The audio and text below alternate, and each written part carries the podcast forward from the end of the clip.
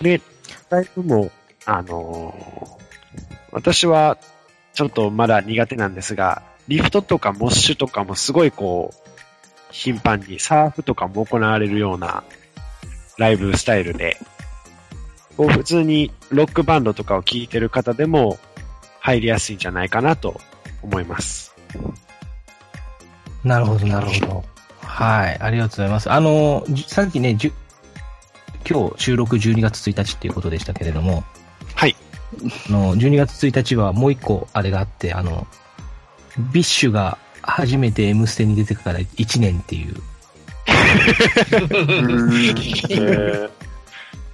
日日 でもありますんで、はいはい、あはい。すいませんそうだったんですね。はい。で、この初陣はね、理系君に紹介し、あの、教えてもらって僕もアルバム1枚買ってみて、最近聴いてますけれども、ありがとうございます。うん。すごいあの、メロディーがかっこよくて、これもまあ BiSH に通じるというかね、同じはい。感じの、ね。まあサウンド自体はちょっと BiSH よりは若干、その、あれですけれども、でも、ロック系っていうことでは、はい、うんそうですね。ちょっとアニソン的なロックっていうところもありますけれども。あー、なるほど。でも逆にそれが、わかり、わかりやすくて、その、若い子なんかには受けがいいかもしれ、入りやすいかもしれないですよね。そうですね。うんはい。はい。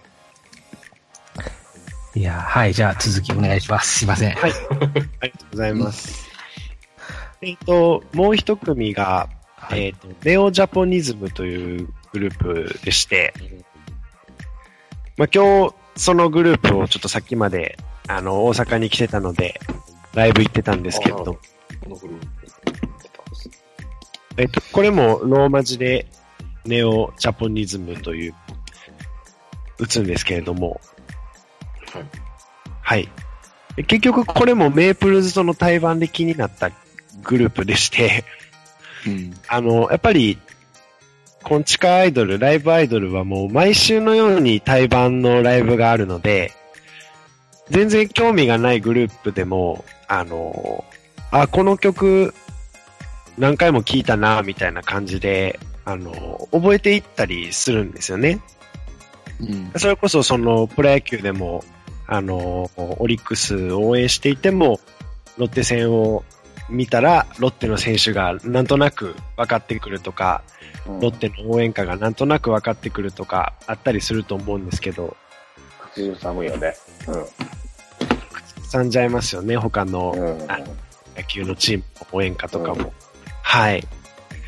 それが、あの、あって、がもう結局、なかなか抜け出せられない、あの、ところがあるんですけれども、この文化からは。はい。で、えっ、と、このグループもどっちかっていうと、あの、エモーショナルバンドサウンド系に入るかなと思うんですけれども、えっ、と、えー曲作りをしているのが、あの、スクランブルズの、はいい、わゆるはい。 BiSH、BiSH の、な、なんて言ったらいいんでしたっけ？サウンド、なんて言うんですかね？まあ、サウンドプロデュースしてるチームというか、あれですよね。はい。はい。うんうん松山健太さんという音楽プロデューサーのもとで働いていた人が音楽、あの曲を作っている。で、はい。で、えっ、と、まあ、とにかくキャッチーな真似しやすい振り付けを心がけているグループです。で、えっ、と、このグループは、あの、常に写真、動画の撮影を可能、OK としていて、はい。あの、YouTube とか Twitter とかに、あの、いわゆる写写真とか動画を撮ったものが上げられていて、そこから、あの、ファンも広がっていくみたいなところもありますね。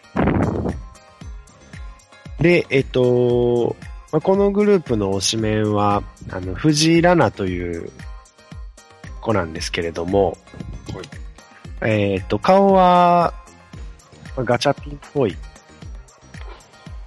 峯岸みなみさんっぽい。子なんですけれども、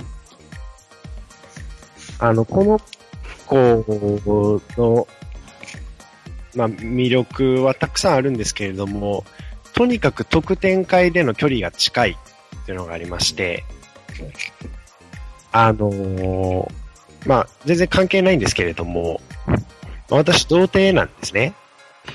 はい。はい。はい。存じ上げてます。はい。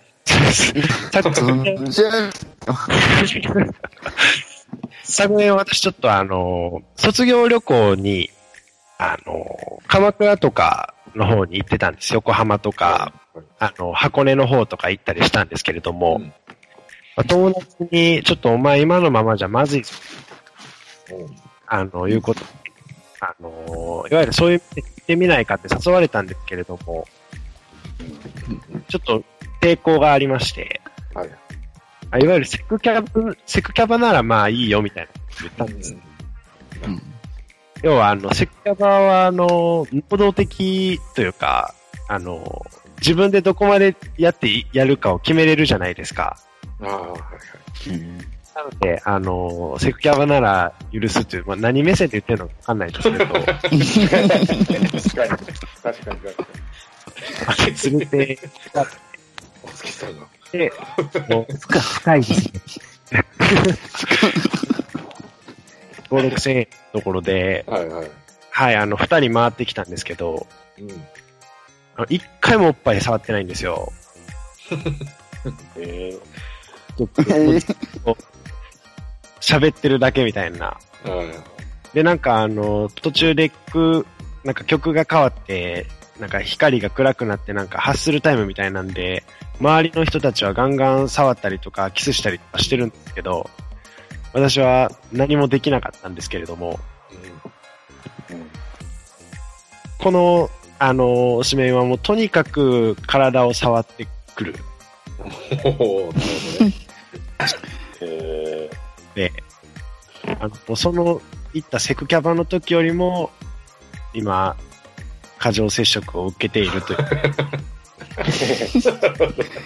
なるほど。で、その子に出会ってからもう一回あの、東京の池袋のセクキャバに連れて行かれたんですけれど、はい。その時は、その子のおかげで、ちゃんと触ることができました。なるほど。はい。っていう、素敵な、あ一歩、一歩踏み出させてくれた。ーうん。そうなんです。はい。まあ、大きな一歩やな。うん。大きな一歩、一歩かなと。はい。なるほで、あの、まあ、この子は結構、あの、アイドルなのに、ちょっとふっくらしていらっしゃるっていうところも、私としては、なんて言うんでしょう。生々しい感じが好きですね。はい。で、曲も、あの、あの、非常に聴きやすいし、シンプルな曲が多くて、非常におすすめですね。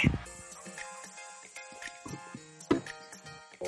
ホームページ見てますけど、はいちょっと他のところと違って、はい最初、まあ、今、今だけかもしれないですけど、最初に開いたページに、はい。あの、メンバーの方が一人も映ってないっていう状態。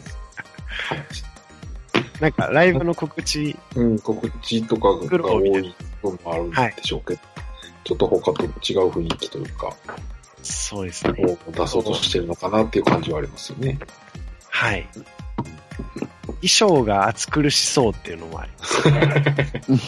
暑くないのかなって思うんですけど。そんな、はいいや、そんな衣装ではないですよね。そうですね。はい。で、実はあの、もう一組だけちょっと紹介させていただきたいんですけども、紹介したいんですけど、はい。このグループを一番紹介したいんですけれども、今日は。えーっと、グループ名が、二丁目の先駆けカミングアウトという、はい。二丁目の先駆けカミングアウトというグループなんですけれども、正面の、正面の先駆け？はい。先駆け、あの、魅力の実です。あ、はいに近いやつです。はい。正面のまで入れた接骨院って出てきたんですけど、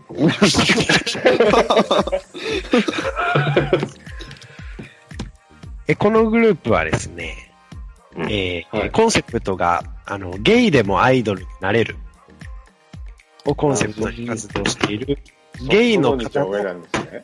アイドル。はい、そうなんです。新宿2丁目を拠点に活躍されているゲイアイドルの方なんですけれど、えやっぱりこの、はい、あの、地下アイドルというカテゴリーの中では、やっぱりか、まあ、異彩を放ってるんですけれども。でもやっぱこの人たちも、あの、女性アイドルグループと同じように、同じよう、同じイベントで、あの、一緒にライブに出たりしているっていうところで、そういう裾野の広さも、この文化のいいところかなと思うんですけども、で、もうこの、やっぱ女の子のファンがどっちかっていうと多いんですよね。うん。で、もう女の子のファンがですね、例えばあの、ミキティ本物っていう名前の人がいるんですけど、うんミキティ本物っていう名前の人がいるんですけど、俺のミキティとかをこう、一生懸命コールする光景は圧巻ですよね。もう非常に、はい、あの、素晴らしい、素晴らしいです。あの、お俺のっていう、言うんだっていうのを思うんですけど。で、えっと、そのライブの厚さで、男性ファンもすごく増えていまして、実際に私も、あの、特典会にはちょっとまだ行ったことはないんですけれども、あの、この人たちが出てるライブの時は、あ、このグループもちょっと見て帰ろうかなって思うぐらいには、非常に熱い、楽しいライブをしてくれるので、すごくおすすめですね。で一人、あの、キリンの川島さんによく似た、黄色のペイニャムニャムという人がいるんですけれども、はい。はい。この人が私的には非常にいいかなというか、思ってるんですけど。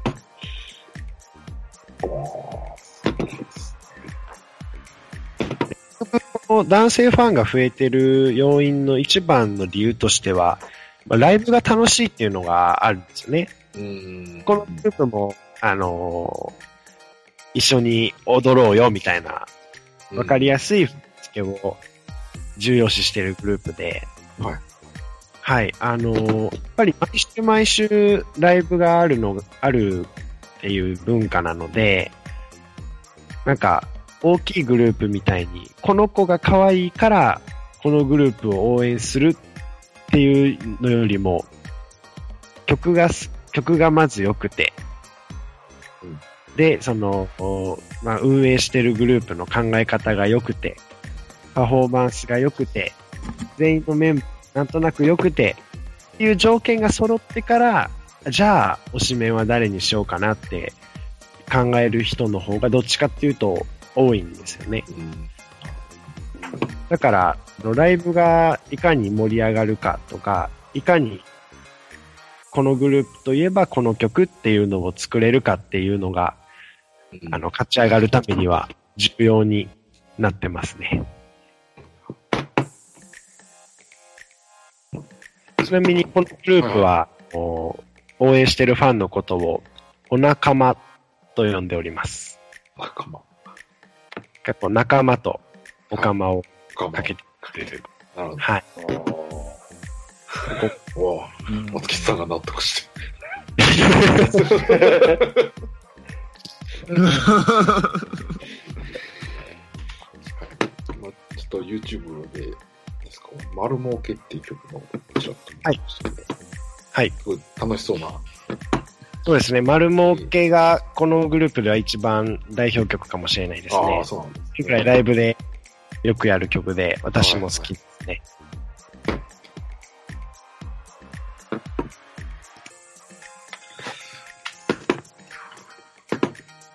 あ、ね、あのー実際に私は行ったことないですけれども、うん。地下アイドルの男版っていうのもあったりするみたいなので、えーうんはい。うんつかちょっと行ってみたいなとは思うんですけど。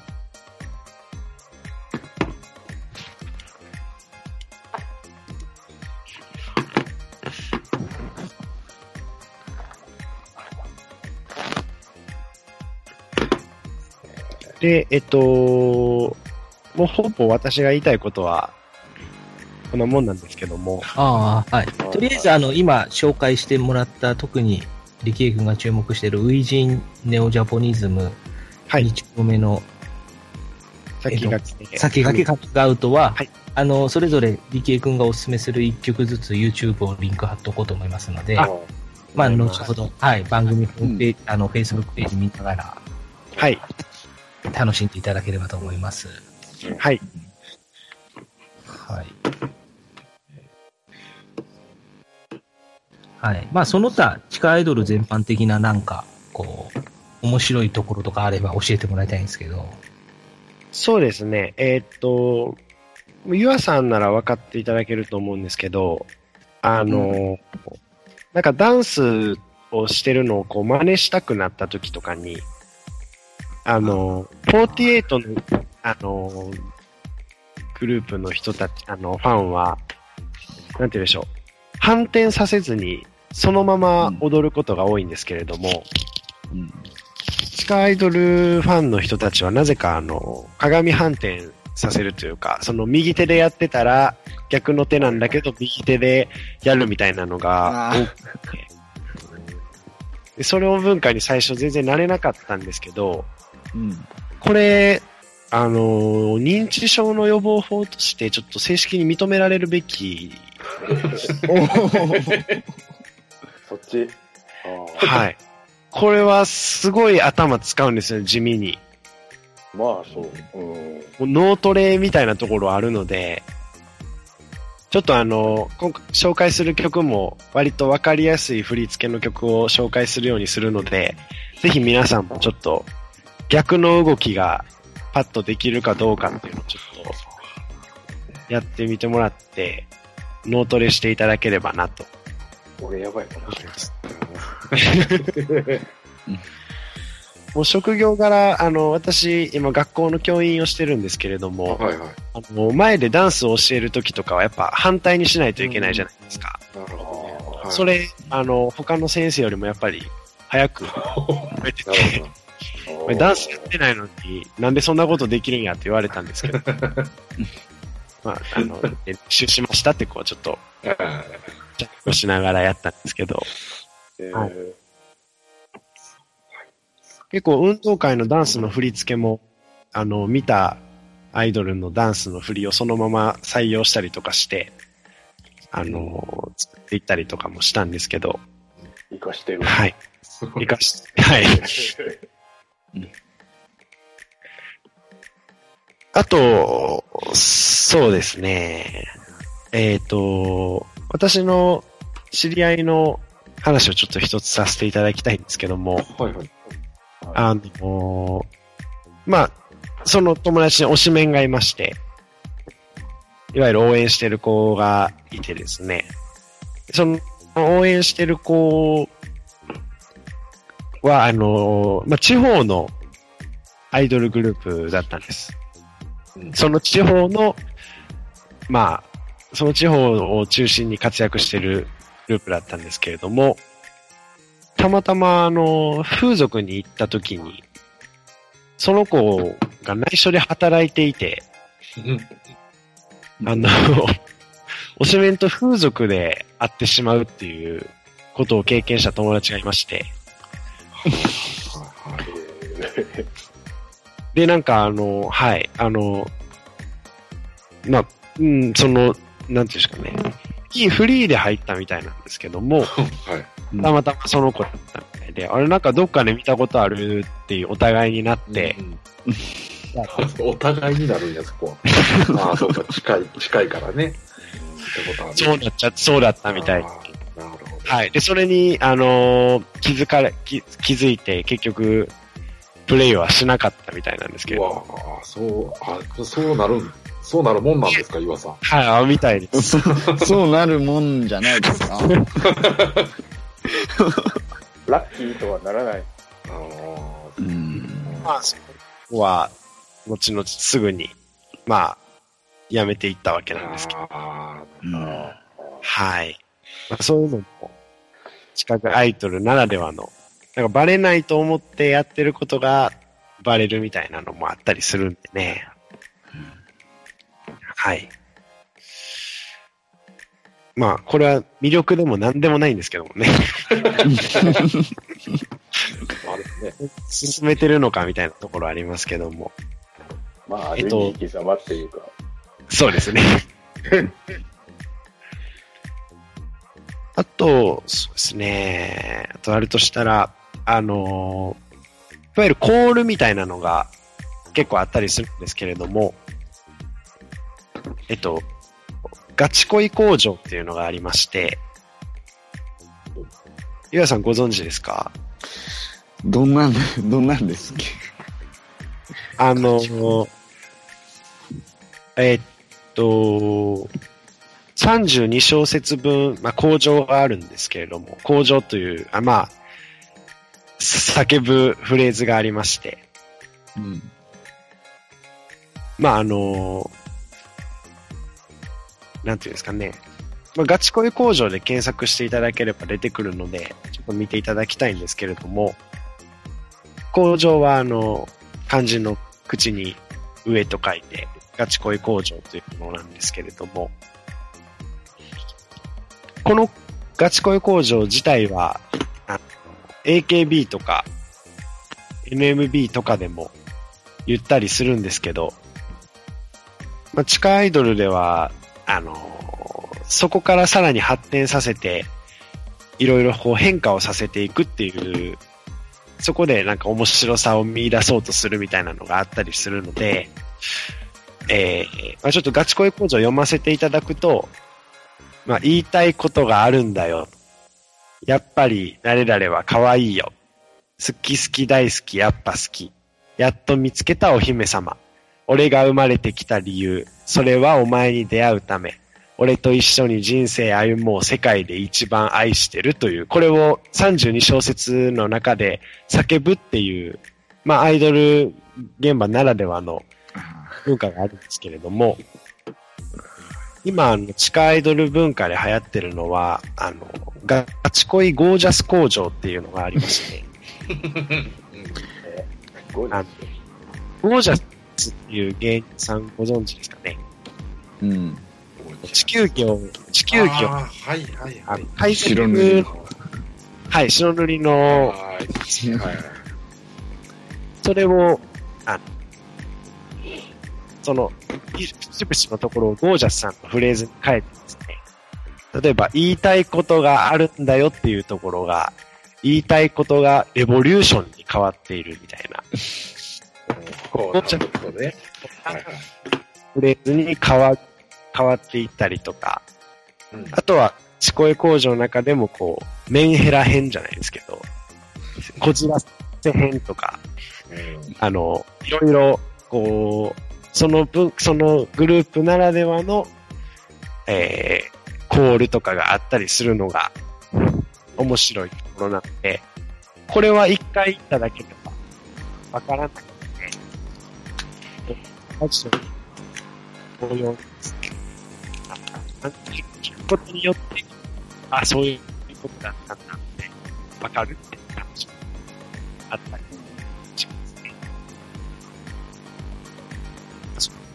で、お気持ち悪いと笑う人もいるかもしれないですけれども、まあ、松山健一さんが出た映画に人のセックスを笑うなというのがありますので、人のスタイルを笑わないでいただきたいなと思いますね。まあでも、32小節ってね、4分の4拍子だと8行分なので、結構長いですよね。結構長いですよね。はい。まあ、その結果がこの声のありさまなんですけれども。そうか。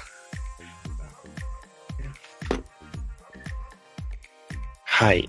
あと、まあ、最後に、あのーちょっとあんまり、なんかニコニコできる話ではないんですけれども、あのーヤフーニュースにですね、今年、うんあの、えーある地下アイドルの人が、あの、自殺をしてしまったっていうニュースがあったと。ねはいはいはいはい。ワイドナショーとかでも取り上げられて、今、裁判どうすんのみたいなになってる、なんですけれども。まあ、実は、あの、愛媛県のグループで、エノハガールズというグループなんですけれども、私、愛媛県出身なもので、たまたま、あの、帰省した時に、このグループも見てまして、あの、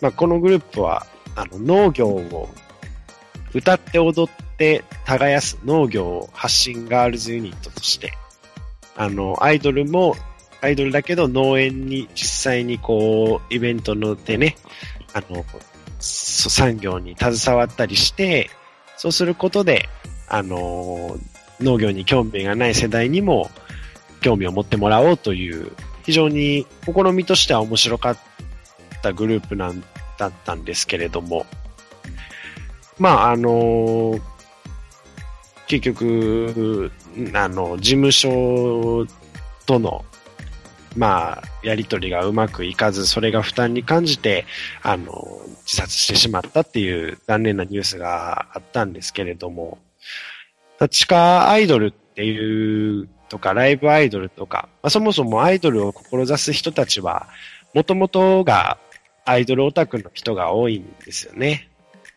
やっぱりこのアイドルになりたいとか、このアイドルに憧れて、私もアイドルになってみたいって、あの、思う人が多いと思うので、ぜひ、あの、まあまあ、昨年はストーカーに悩まされる地下アイドルがちょっと話題になってしまいましたけれども、そのね、なり、アイドルになりたいって思ってる女の子に限らず、あの、ゲイアイドルもいるので、男の子もいるので、アイドルになりたいって思う子たちが輝ける環境を、これからも、あのーその運営してる側もそうだし、応援してる側も守っていきたいなって、守っていかないといけないなというのは思っております。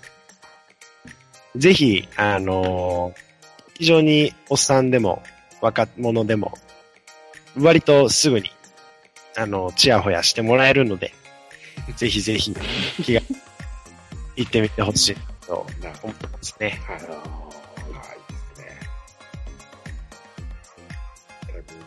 んが興味を持っていただいてるみたいなので。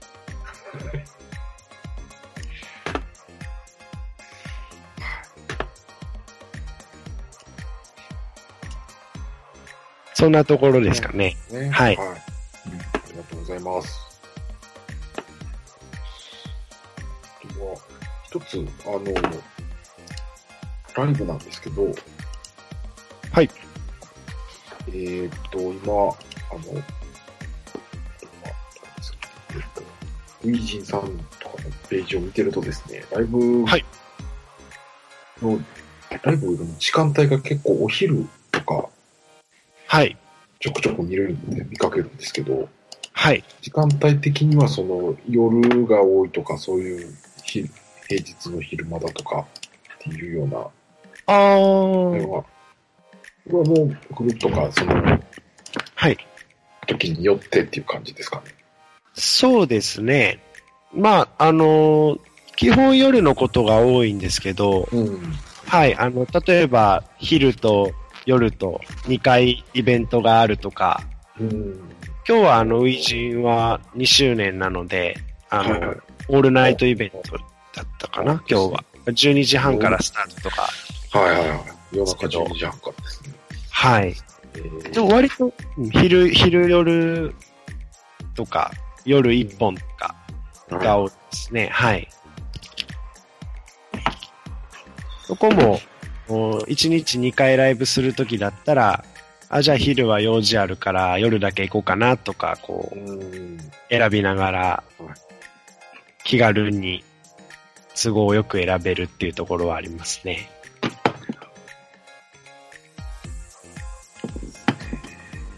はい。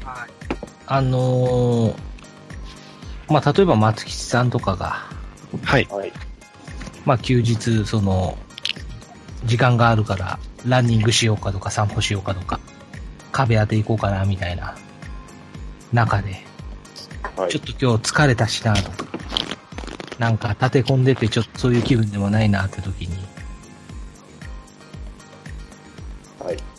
こう、ね、行ってもらいたいな、みたいなところが、この今おじキャストの始まりのコンセプトになってるんですけど、はい。ははい。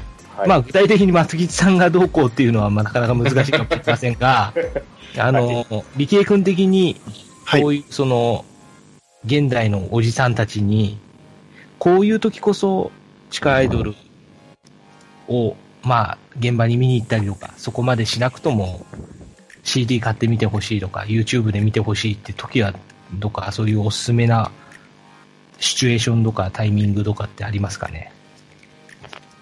あー、なんですかね。まあ、おすすめなポイントで、であったりとか、はい。いろいろあると思うんですけど、うん。ねまあ、その、例えば、ゆあくんがね、こう、自由恋愛する時間がないみたいな。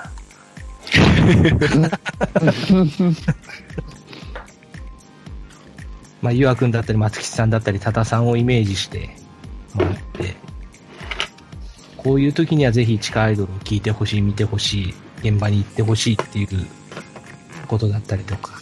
はい。うーん、難しいですけど、あの、私はまだ NMB とか、まあ、欅坂とかはい。見たりするんですけれども、あのー確かにそれは魅力は魅力なんですけど、やっぱり距離が離れていたりとか、あとこう、演出がすごいから、どしどうしても演出にい目がいっちゃうみたいなのが、ちょっと自分的にどうなのかなって思うようになって、うん。で、なんかこう、人がとにかく夢に向かって頑張ってる姿を見たいってなると、演出とか距離の遠さとかっていうよりは、その、もう汗が飛んでくるぐらいの近さの全力パフォーマンスが方が、自分的には心惹かれるものがあったので、まあ、何かこう、頑張ってる人を見て、自分もまた頑張る活力が欲しいなってなった時に、言ってもらえるのが一番いいのかなと思いますね。誰かが一生懸命頑張ってる姿を目の前で見て、自分を奮い立たせたいってこう思った時とかにいいかなと思います。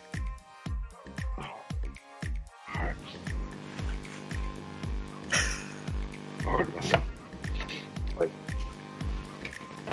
はい。じゃあ、松吉さんも近いうちに何らかで、はい。まあ、現場に行かないにしても、ああ、とりあえず YouTube 映像はね見させてもらえようかなと。あーありがとうございます。はい。でね、そこでね、ピンときて実際にその、行動に出るかとか消費に出るかっていうのも、それはもうね、その、アイドルの実力だったり、そうですね松木さんの気持ち次第なので、うん。そういう意味では、以前、あの、理系坊主君がこの番組に出てくれた時に、はい。多田さんに地下アイドルを同じようにしょあのお勧めしてくれてたと思うんですけれども、はい。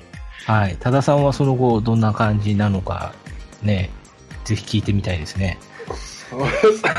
そうですね、あの、ね、お伺いしてたのにもかかわらず、えー、行く前にね、メイプルズさんが解散ということで、はい、ちょっとショックを受けておりますけども。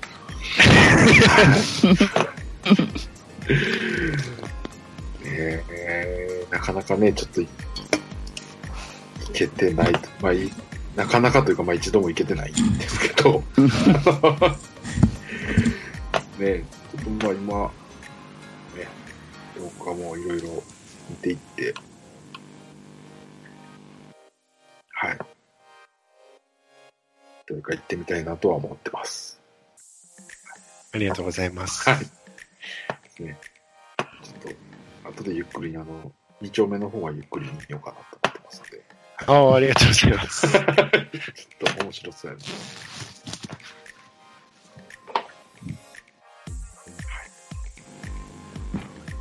はい。ということで。まあ、理系くん、なんか、あの、いたくさんご紹介いただいてありがとうございます。本当にわかりやすく。はい、いや、ありがとうございました。まあ、地下アイドル文化というもの自体をわかりやすく、あの、紹介してくれて本当にありがとうございます。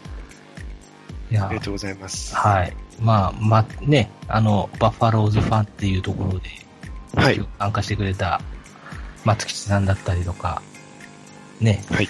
あと、ゆわくんだったりとか、なんか、こう、気になったこととか、なんかこう、感じたことありましたか？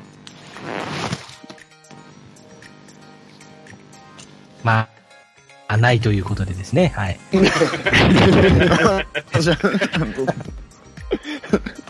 はい。いや、そうですね。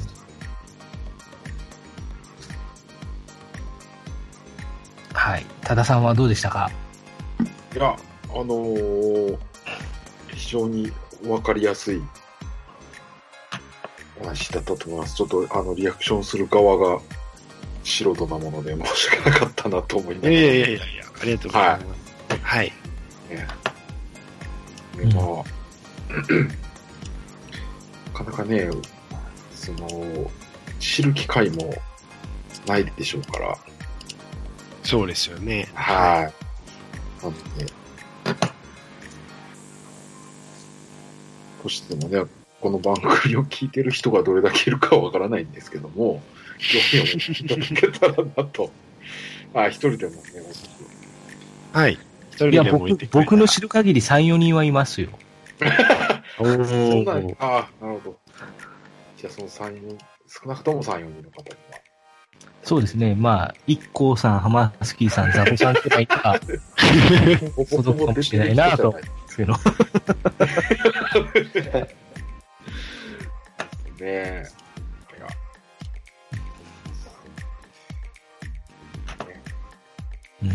いや、本当にありがとうございました。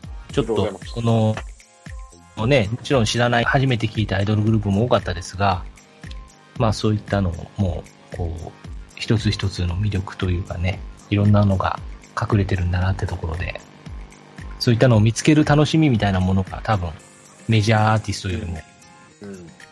強いんだと思うので、うんはい。うん。で、それが、ね、その近い距離でお触りしてくれたりとか、はい。